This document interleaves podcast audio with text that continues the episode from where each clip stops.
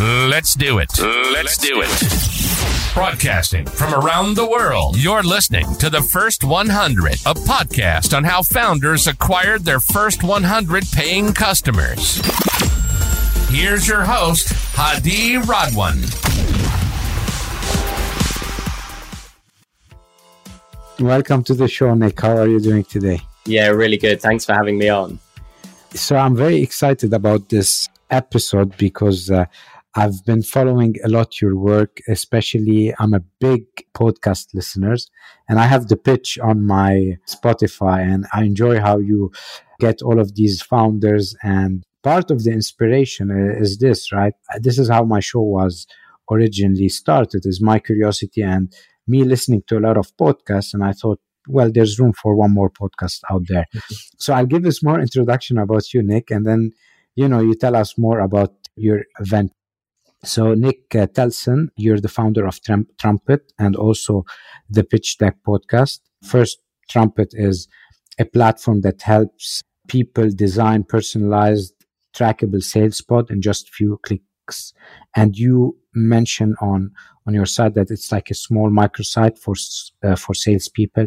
Practically, you're combining Shopify, Canva, and Slack to help people close deals faster. And you've raised today to date around two million from Lightbird Ventures alongside a few other angels.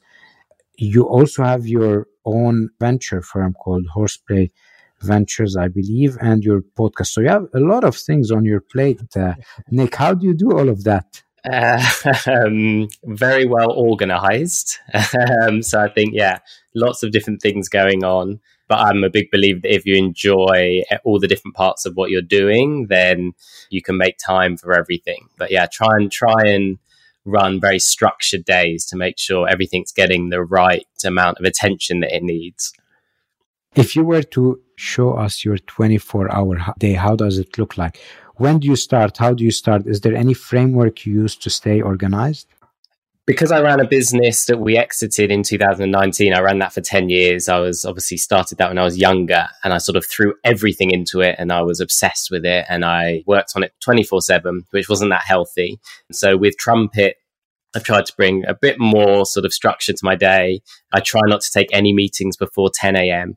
and that goes for anything. So that gives me time to wake up, exercise or go for a walk, have breakfast and not just be pulled straight into things. Try not to open up my emails then. Try and just take time to wake up properly. Um, I'm a big believer in to do lists. So every morning I'll create a to do list of three things that I have to get done that day. I physically write them down on post its and normally stick them on my laptop. So then I know whatever comes my way during the day, I've got those three things that actually I need to get done. So that really helps me focus because being a founder, the list is endless and essentially you're never finished. I find putting down three things on paper every morning really helps me zoom in on what I need to get done. Amazing. Let's start with your recent startup, Trumpet. Take us back to your founding aha moment. How did the idea come? What pain point are you solving? And if you were to explain it to an eight year old, what is Trumpet? Hopefully, an eight year old that uh, likes sales. The best way to ideate, and I ideate on startups all the time, is to go back to experience. So I think whether that's in your personal life or your day to day work life is finding holes in what you are used to day to day. So for Trumpet, we thought back to the 10 years we were running Design My Night in the UK, and we looked at all the processes we had in place across that team. We had about 90 to 100 people across all different teams. We were a B2C site and a SaaS business, so we had everything. And yeah, we looked at sales and there was on the one hand lots of CRMs that people will know, HubSpot, Pipedrive, Salesforce, etc., and outreach tools to like find the right person to contact. But then if you think about it, you then revert to PDFs, Google Slides, 50 to 100 emails back and forward with the buyer to get the deal done, sending attachments and use cases and contracts and documents. And it's actually a bit of a mess, but nothing's really been done about that. So, what we wanted to do with Trumpet was sort of digitize that, personalize that. So make personalized microsites, we call them pods, for your buyer where everything can live. So whether you're doing cold outreach and you want to try and get their attention, you can spin up very quickly a personalized microsite with all the information they need. Or a big use case for us is actually after the first demo or first call, you can then follow up with one of our pods. So here's everything we discussed. Here's how we can help you. Here's a recording of our demo. Here's our FAQs. Here's some use cases, but all in a really nice design microsite that the buyer can then also share internally. So actually, the buyer has everything they need to make a decision quickly. Yeah, that was sort of the first spark of inspiration on what has become Trumpet. How did you validate that there's a market for it out there? Because yeah. Uh, it's a little bit different than the normal habit that people are accustomed to. Yeah, for sure. We're very big on validating our ideas. So before Trumpet, we had probably six other ideas that we were ideating at the same time. We spend months validating. So for Trumpet, we set up interviews with over 200 salespeople and founders and sent them type forms and did phone interviews. And we just basically, we created a one pager about Trumpet. It, it wasn't created then. It didn't have the name Trumpet. And we were like, look, this is what we're creating. This is our vision what do you think? What do you hate about it? What worries you about it? What don't you like about it? You know, trying to get all the negatives out. And actually, that's the truth rather than just saying, do you love it? Really try and actually say, do you not like it? And we then put a doc together with all of that feedback. So, why it won't work, why it will work, objections, people that love it, ideas. And we looked at that document, and the positive far outweighed the. And that made us think, okay, there's something here. We've got 200 people that have already sort of said, you know, if you create what you're saying, we'd be interested to take a look at it. So for us, that was really good driver of that there might be something here. Amazing. Thank you for sharing this, Nick. So before we dive into what has worked for you to have users uh, using Trumpet, at a point in time, you have thousands of people on the wait list. What didn't work originally? What ideas or acquisition strategies did you try that did not work? To be honest, with Trumpet, we were so studious on our approach that before we did anything, we just read. We read uh, all the blogs, all the Medium articles, listened to podcasts. There's so much information out there about how to build a website, how to build FOMO. You can listen to articles about Figma, Slack, and Notion, how they did it. So there's so much information out there that I always say that to founders as an investor when they go, Oh, I can't find this, I can't find that. There's just so much information out there. So actually, we went straight into waitlist, launched our landing page with the waitlist, and actually just did that for three months and didn't really try any other acquisition funnels at that point. And all the viral mechanisms that we put into the waitlist and our FOMO drivers really did succeed in what we want. So there was nothing that we did that actually didn't work at that point. Can you give us an example how you created FOMO in that instance? Yeah. Since I exited my first business, I've been building up a profile on social. So I do a, a lot of work on LinkedIn. There's three of us that co-found Trumpet. One other is a bit of a sales expert he led sales at EMEA for Hotjar and he had built up an audience around sales tips. So I was more founder tips, he was more sales tips. So actually, we were very lucky that we'd spent a year building up our profiles on there as experts. And people were just very excited to see what we were building together next. And it's all about sharing teasers, little GIFs of the product coming together, little like sneak peeks of the product Figma of how it's going to look, what we're trying to achieve, some of the feedback we've got on what we're trying to achieve to just to show people that we're building something that looks cool and is going to work for you as well. And we just kept seeding out this information, especially on LinkedIn. And that really got people intrigued. We then had a viral mechanism on our waitlist. So once you signed up, you got an email saying if you want to go up the waitlist, if you want to get a discount, share your link which actually worked really well. About 20% of our waitlist came from referrals from people already on the waitlist. So that worked very well for us. And again, with our waitlist, we didn't just have the waitlist and do nothing with it. So we set sequencing up with our waitlist to tease the product, to, but also to educate people. Like we want to become across the sales experts. So actually with our waitlist, we were pushing out sales education, podcasts for people listen to, medium articles to read, as well as teasing the product. So we really wanted to show the waitlist people that look, we know what we're doing and we're building something really cool. Um, stick with us, basically. Amazing. I think one of your strategies, and you've articulated it on your blog very eloquently, is Product Hunt, which uh, uh, you call it the Oscars of the tech scene, where big names such as Slack, Notion, Loom, Robinhood, they they all were there, and you guys reached number one in one of the days that you've launched, and I believe you've signed up around 424 uh, different uh, sign up, which is quite amazing. For those who didn't read your blog, which you detail how you've done it, if you were to give the masterclass version of launching successfully on Product Hunt, what would it be? Yeah. So again, this was something that was very long in the work. So we actually didn't launch our product hunt. Well, we did it recently. So we're recording this end of March. So we actually did it at the end of Jan and we launched our beta in June, July last year. So we waited like six months. We wanted to get the product out to our beta users early, get feedback, build, ship features, make sure the onboarding was perfect, make sure the payment flows are right. So product hunt, you shouldn't I don't think the first time you do it, you shouldn't just go in with your like really rough MVP. So we waited six months. We'd shipped lots of new features. We were ready to go.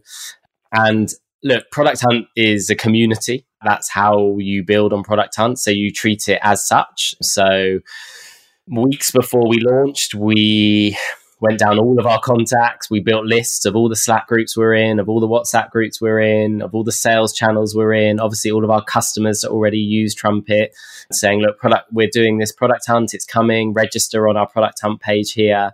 We'd really appreciate your support." And just being really humble with it, just not acting all high and mighty, but actually just saying to all these people, "Look, this is really important to us. We're a new startup."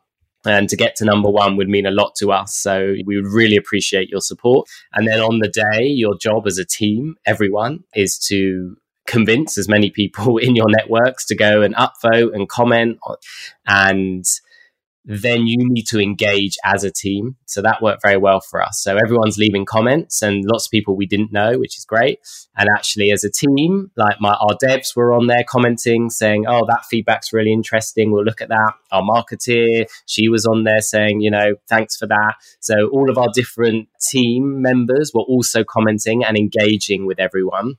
And you know, in the end, we had over a thousand comments, and we actually didn't have the most upvotes. I think we had the third most upvotes of the day, but we had at least three x the amount of comments as everyone else. And Product Hunt does rate comments very highly because it shows engagement. So those are the best tips is yeah get your own community behind you on the day and engage with people on the page and look it's luck as well so you have no idea who's launching on that day so google could come out with you know their new AI tool on the day that you're launching Product Hunt, and there's nothing you can do with that, unfortunately. We actually had a very competitive day, so there were three of us that on any other day would have all won. So we were a bit unlucky that we had such a competitive day, but in the end we won. So um, yeah. And the other quick thing is it's 24 hours a day. So Product Hunt every day launches at 8 a.m. UK time. So you've got four or five hours to get in the lead before America wakes up. So you really need to like push those three, four hours of all of your UK contacts or your Asian or Australian contacts, everyone that's awake to vote and comment. And then by the time America wakes up, you hope that you're in quite a big lead and already at the top of the leaderboard. And then our team were working till about 1 a.m. that night engaging with all the US commenters on our post as well. So it's a really, really long, frantic day, but a lot of fun as well. Thank you for all, all those tips. So Trumpet is not your first startup. You did, as you mentioned, your first startup, Design My Night, uh, for 10 years, and then you exited uh, for more than 30 million. And what learnings did you have to unlearn at your first startup and not bring to you to Trumpet? Yeah, it's a really difficult question to answer it in as much as you're not actively thinking really in the day to day of, okay, well, what did we do or what didn't we do that we should or shouldn't do in Trumpet? Most of it is just when you're in the cut and thrust of the day or a strategy meeting or dealing with a team member, you just remember, oh, okay, well, we did that at Design My Night. That worked. That didn't work. Let's bring that across. I think one big learning we took was hiring at Trumpet. We're, we're looking to go faster than Design My Night. So actually hiring a bit more senior people. I think one of our successes at Design My Night was we had a very young team. And myself and my co founder, Andrew, worked really hard growing that team. We invested a lot of time uh, training the younger people to become eventually managers in our company. And loads of people stayed the whole journey. So we had a really tight team there. But it took a lot of effort from us, a lot of micromanaging. So I think what we've done with Trumpet is let's hire people who have already been there and done it a bit more and not micromanage them and actually learn from them listen to them, get the excellence from them, sprinkled with our strategy. So as founders, we now see it that we're sort of steering the ship. Like we are leading the strategy. We're on top of budget. We're on top of what's working and what's not working. That's our job. Your job as a team, the excellence in each division, customer success, marketing, dev, design, sales, is to go and do what you're great at and just tell us how you're doing. Like, so we're not going to micromanage you every day, but we will just keep on top of how you're performing and you just leave the rest to us. So don't worry about how Trumpet's doing, if we're raising money, our finances, all of that is up to us. We'll set the strategy, you will go and execute it. So that's one big thing for us. And when I say hiring excellence, I'm not talking about hiring $200,000 Stanford people. You still got to work within a budget but hiring people with two or three years experience rather than one year experience. And that I've already seen. There's a team of 16 now at Trumpet already, and I'm seeing that that's having amazing green shoots for us. Amazing. Thank you for sharing this. So let's zag a little bit to your podcast. Uh, you're very successful at it. I think your top five global business podcast, top three UK, in both business and on the entrepreneurial category. How did it start and what inspired you to try to start a podcast? So it was during lockdown. We'd sold Design My Night. So I was free after 10 years and didn't start Trumpet for probably eight months after we sold Design My Night. So, and yeah, we were locked down. So I was thinking, okay, well, what can I do? What am I passionate about? What do I want to put out to the world? And as an investor as well. So I'm an angel investor in about 55 startups at the moment across the world. I just saw like how bad people were at pitching, to be frank. That was number one. Number two, how tough it is if you don't have any network to get access to angel investors or VCs. And three, building up my own network. So deal flow for me. So to get founders sending decks to me and also building up my network of sort of VCs and angels as well. Those were sort of my three motives. I do a lot of mentoring for founders as well. So it sort of played nicely into that. And the first few seasons, we're on season five now. The first few seasons were very much like Dragon's Den or Shark Tank. So we would have a founder come and pitch us for two minutes, all audio only, so quite hard for the founder. And then myself and an angel investor would do live Q and A, exactly as we would if we were on our first thirty minute call quite brutal in some places, very honest, uh, very raw, and the founder would answer. And then at the end of the, each episode, myself and the investor would discuss openly what we thought about the idea. I wanted to do that just because, you know, I love Dragon's Den and Shark Tank, but they're not really the reality of what's happening. They are entertainment programs.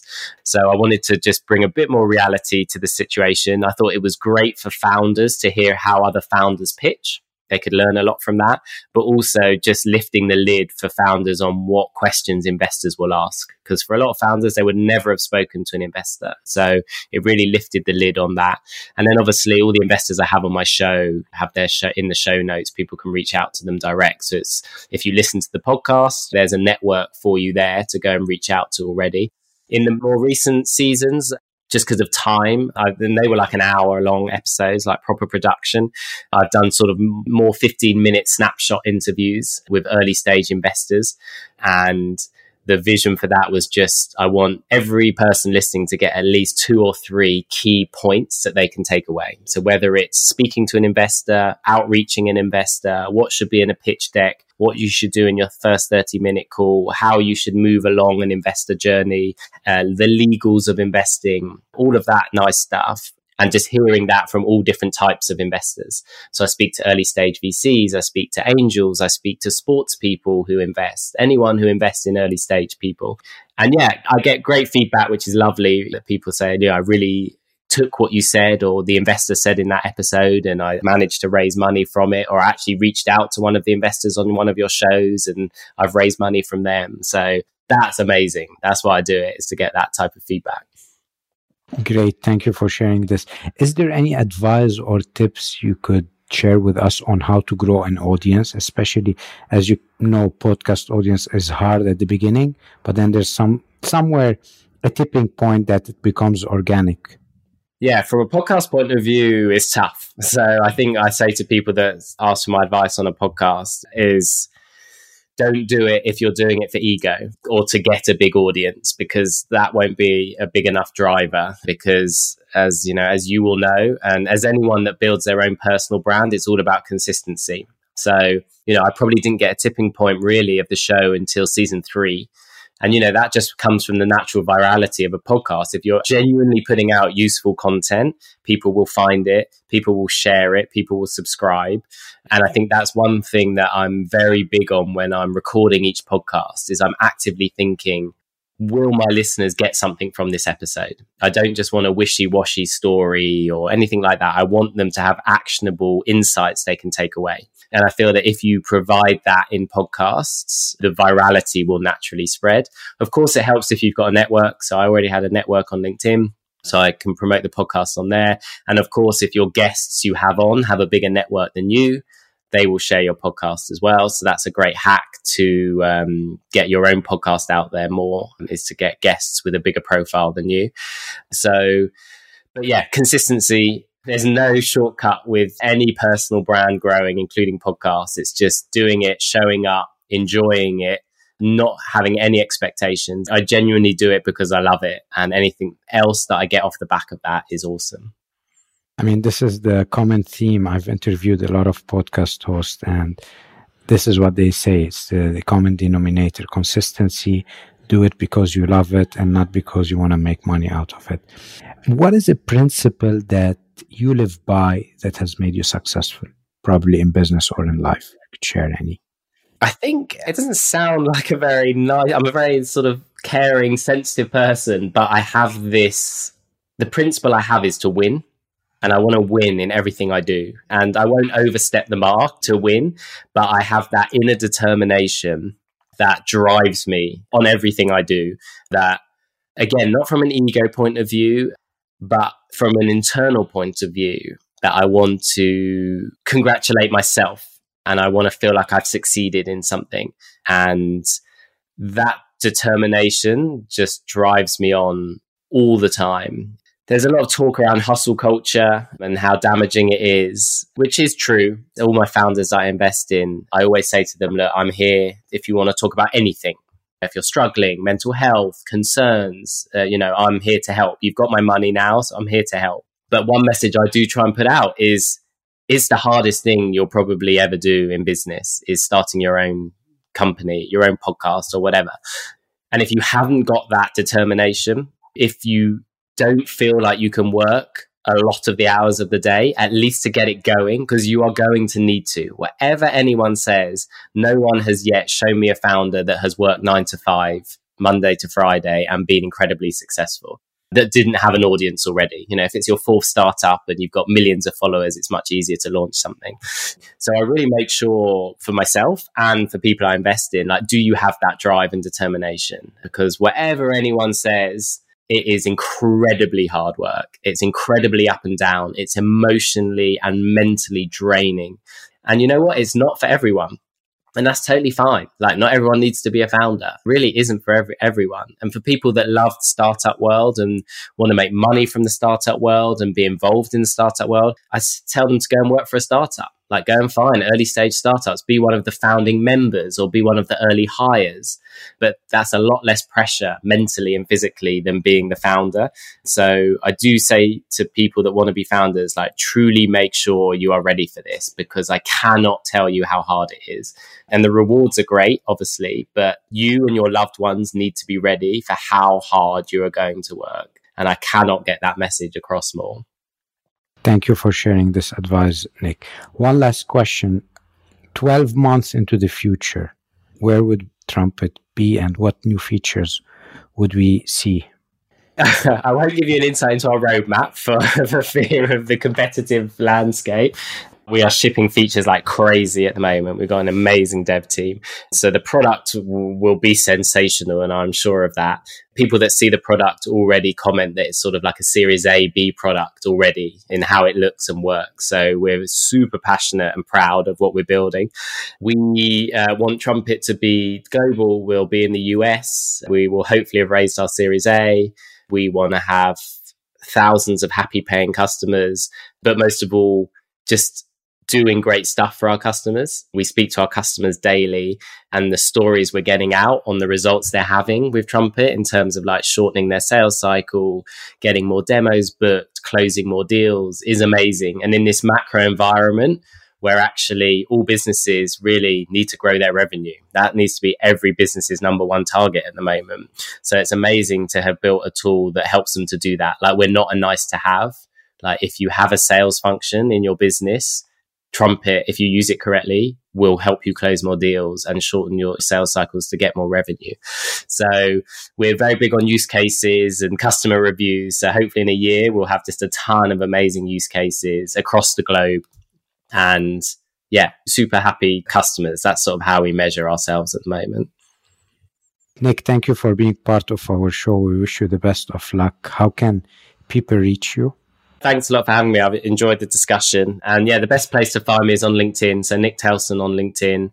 That's where I put out most of uh, my content. And if you want to check out Trumpet, that's on sendtrumpet.com. And my podcast, as you said, is called Pitch Deck. So if you search Pitch Deck and my name, there's a few pitch decks out there. So if you search Pitch Deck and my name, hopefully you enjoy it and you've got five uh, series to binge on. Amazing, Nick. We'll put all of those in the show notes. Thank you and have a great evening. Thanks very much. Thank you so much for listening to the first 100. We hope it inspired you in your journey. If you're enjoying the podcast, please subscribe to our podcast on Apple iTunes, Stitcher, Google Play, or Spotify, and share it with a friend starting their entrepreneurship journey. Leave us a five star review. Your support will help spread our podcast to more viewers.